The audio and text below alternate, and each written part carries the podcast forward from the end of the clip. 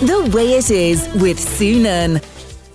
And now I'm joined in studio because it's Wednesday and it's just after half past four by Paul Bolger. He's a chartered physiotherapist and uh, he works with his colleague in nano physiotherapy and they do classes and you do lots of private sessions as well. We Mm-hmm. Haven't talked about sort that the really, Paul. Yeah, some, some one-on-one work, a few home visits as well.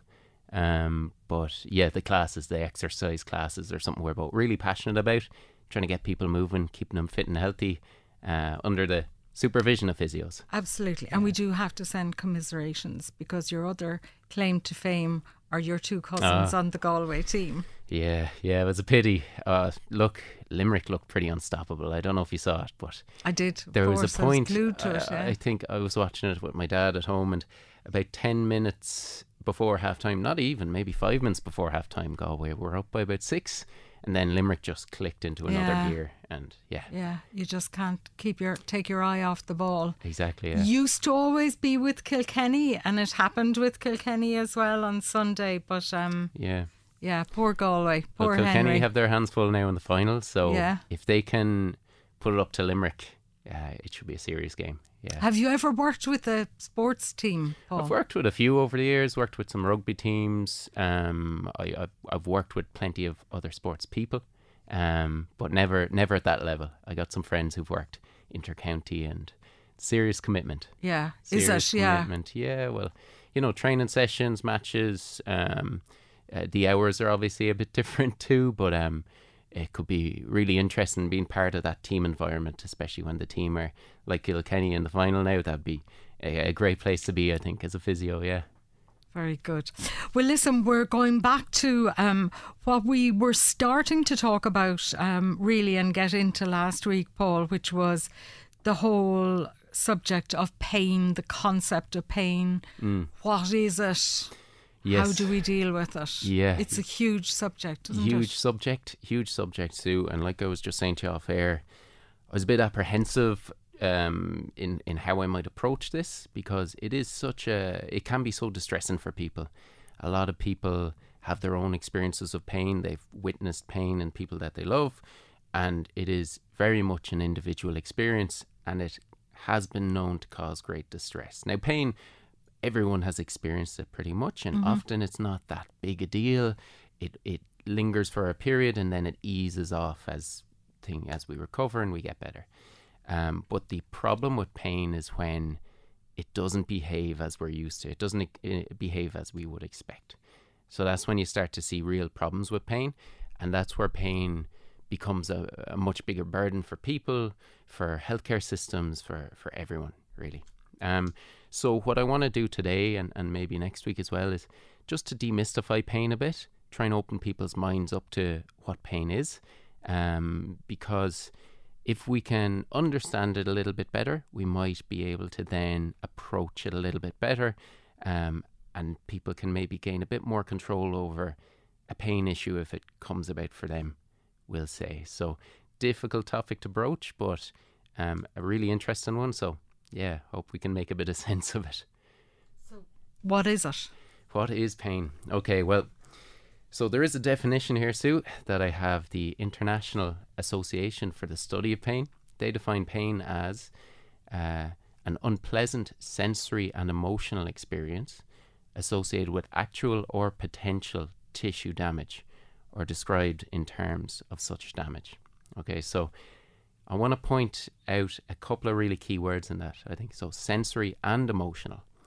So, pain is not just a signal coming from the body, there's an emotional element to it too.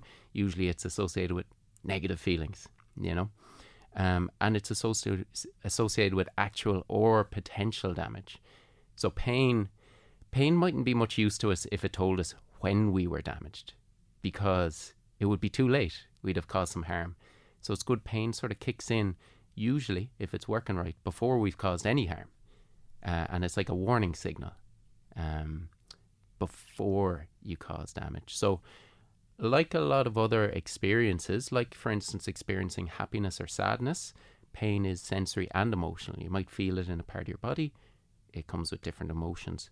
Um, but a lot of people, uh, a lot of the top pain scientists will. Uh, uh, this is just touching on the point on actual or potential tissue damage. Uh, a lot of the top pain scientists talk about pain as being a protector. So it protects us before we can cause harm to ourselves. Um, I've heard it described before to be like an alarm system or like a guard dog. Okay? So if, for instance, an alarm system is working right, like a fire alarm, it'll go off and warn you before any damage happens to the house. Or if a guard dog is working right, it'll let you know before anyone comes and robs you or causes harm to your to your property. Um, but they can sometimes malfunction. We'll say they can become oversensitive. So you know you might have a dog who starts barking at your friends as they approach, or it might bark at dogs as they go by.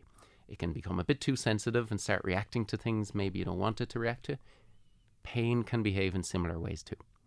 We'll talk a bit more about that.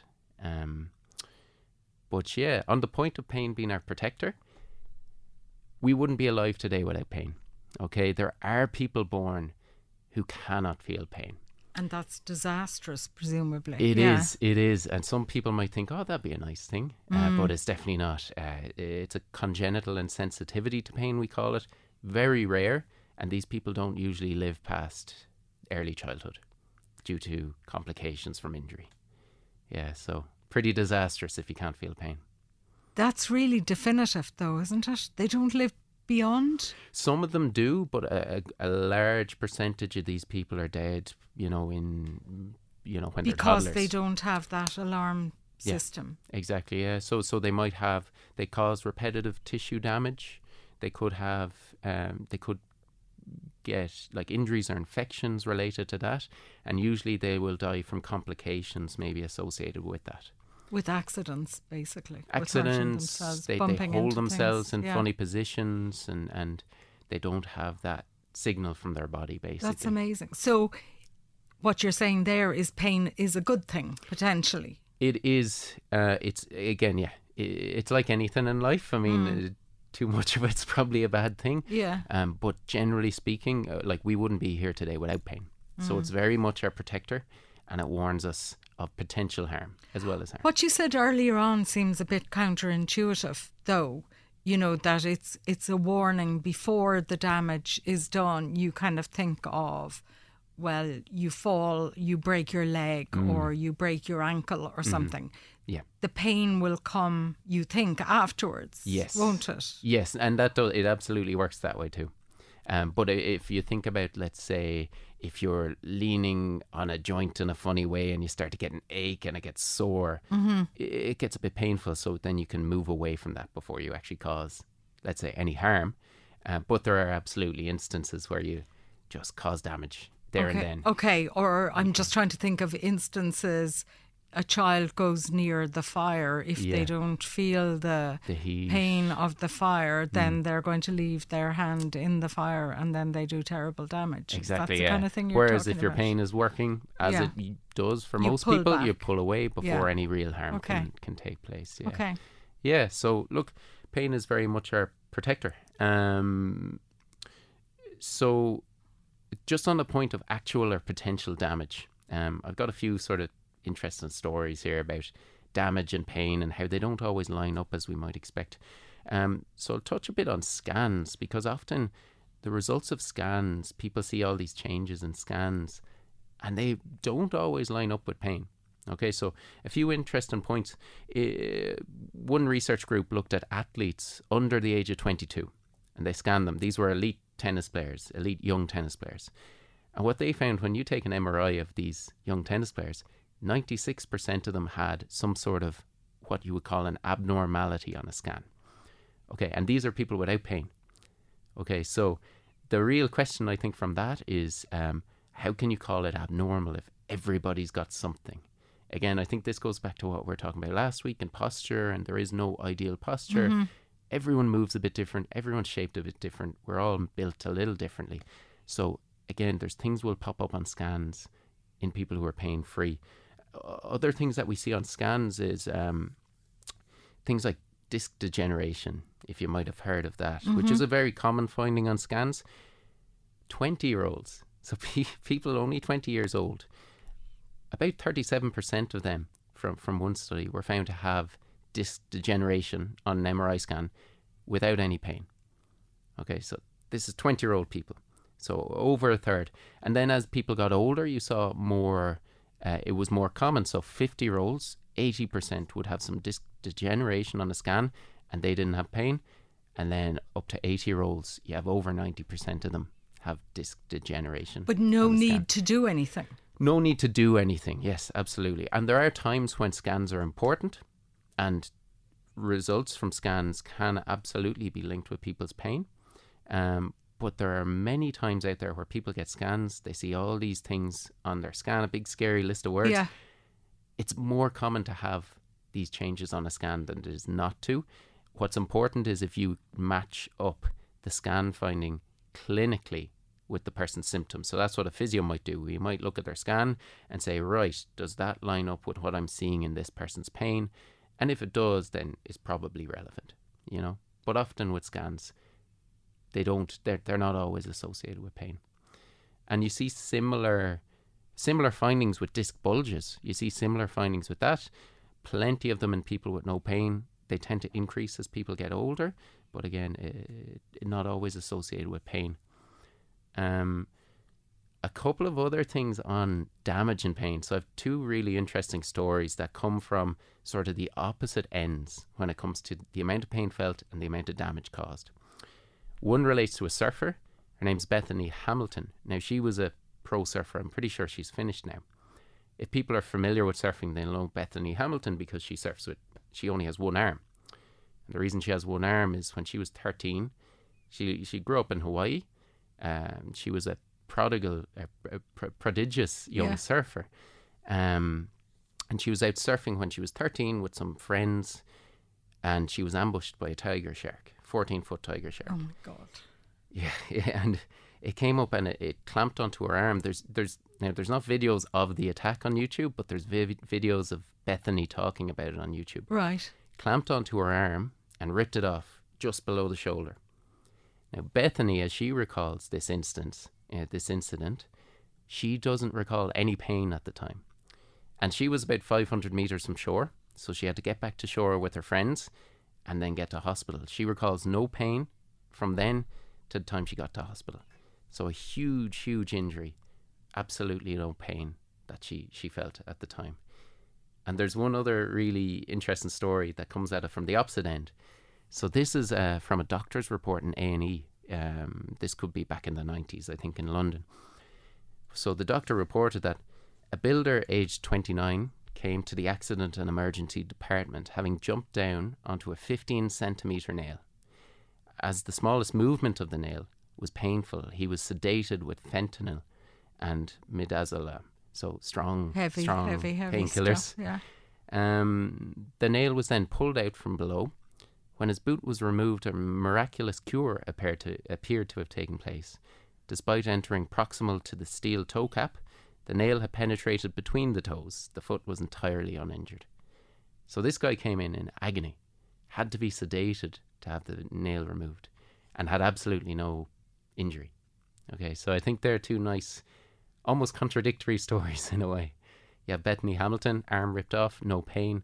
This fella believed he had jumped onto a nail through his foot, uh, was in agony, had to be sedated, uh, and had absolutely no injury. So, what are we taking? What's the takeaway from this then today? Pain's pain's a bit crazy. It can behave in crazy ways. Um, now these two are really, really um, extreme examples. Of course, we'll say but they're used to illustrate the Hmm. nature of pain, the nature of or pain, the and that it doesn't always behave maybe as as we think it might. Yeah. You know. and you want to tell people about this hmm so that they we all understand pain better because you as a physiotherapist hmm is pain the main thing that people come to you Well, that's usually why they do come. It is. yeah, it's almost just always. all about pain almost always someone comes because they have pain, they want to do something to get out of pain, or the pain is interfering with what they want to do with their life. and what's the first thing that you establish then Ah, It's, it's going to vary with everybody. So, uh, look, generally speaking, people want to know what's going on. Um, so again, we would run them through a number of tests. For me, a big thing is their story. What what caused happened, it? What yeah. happened? How has it been since? What's making it worse? What makes it better? Are there any interesting or strange ways your pain behaves? Uh, does it linger around for long? Does it ease off quite quickly? All of these things can tell us a lot about that person's pain. And you're not coming in with the drugs.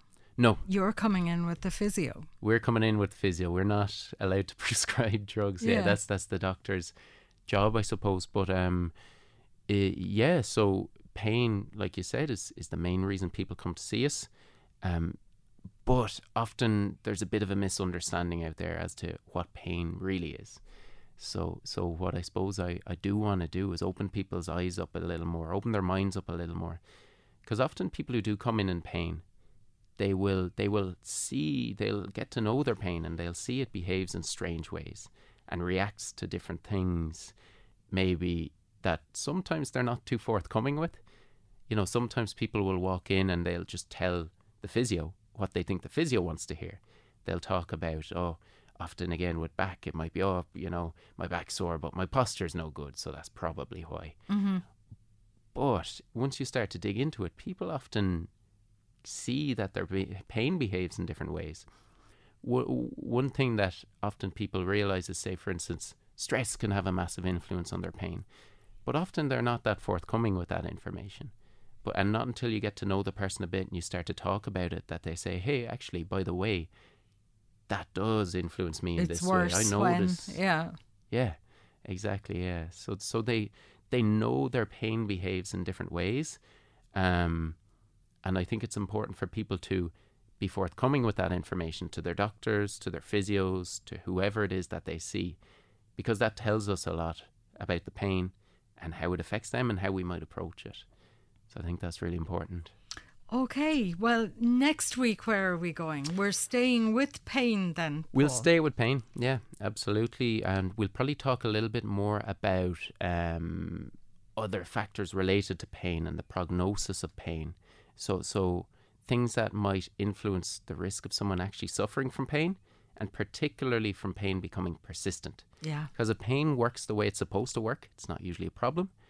But when it starts to work in Hangs around and turns into a chronic exactly story. Yeah. condition, yeah, for sure. Uh, One of the things that about pain that always fascinated me as a mother was the pain of childbirth, Hmm. which is a completely productive pain. Yeah, You know, it's li- it's unlike any other pain. Usually, well, I'm sure ninety nine percent of the time, Hmm. it's a pain that's a, an indication that things are going well. You know, the contractions are happening and Yeah. and so on. And that's that's always fascinated me about pain as well. It's not always about something that's bad. Yes, yeah, yeah, and yeah, I kind of look. I can't, I can't relate to that you one can't. personally, but um, I, I suppose yeah, context is so important, Yeah. and what you expect, and what you expect to get out of a situation. These things are really important, you know, when it comes to pain. Okay. Well, look. Um, your blog will be up. Yeah. You've got something else. I've got a couple of other little stories. Okay. Yeah, a couple of interesting minutes? studies. No Yeah. problem. Okay, tell you what, I'll go to one of them. Okay. because it's a beautiful experiment that was done, um, and it shows that love helps to reduce pain. Okay, so oh, very good. What the researchers do, did in this study was they applied a painful stimulus to someone. Okay, in a, a hot stimulus, a metal box, and they exposed people to four different scenarios. Group one were exposed to they had their partner with them, and their partner would touch their hand as they experienced the pain. Group two, uh, their partner was in the room, didn't touch their hand. Group three, a stranger touched their hand. And group four, there was nobody there with them. They just went through the pain experiment. And what they found was the group whose partners was there touching their hand, everything else being equal, they were exposed to the exact same stimulus. They experienced less pain. So love, love eases pain. Sue. Oh, love conquers all. That's lovely. Okay, thank you very much, Paul. And as always, your blog is up. Give us the addresses and how people can find you on social media and so on. Yeah, so nanophysio.ie. Uh, that's the website, social media on Instagram, nano underscore physio, and nano physiotherapy on Facebook. Um, we'll be putting some information up on this if people want to know more. There's plenty more information in the blog. Okay, and more on pain. More on pain Oh, coming up. more pain I next know, week. I know. Sorry Um, about round it. about half past four. Listen, thank you very much for joining us as always, uh, Paul Bolger of Nano Physiotherapy. And your class is still going on? Class is still going on, Sue. In the We're watershed. In the watershed, Yeah. Tuesdays and Thursdays. Um, people can just get in touch, check out our website. Um, yeah, they're more than welcome along. And it's for everybody. Yeah. Okay. Thank you so much. The way it is with Sunan.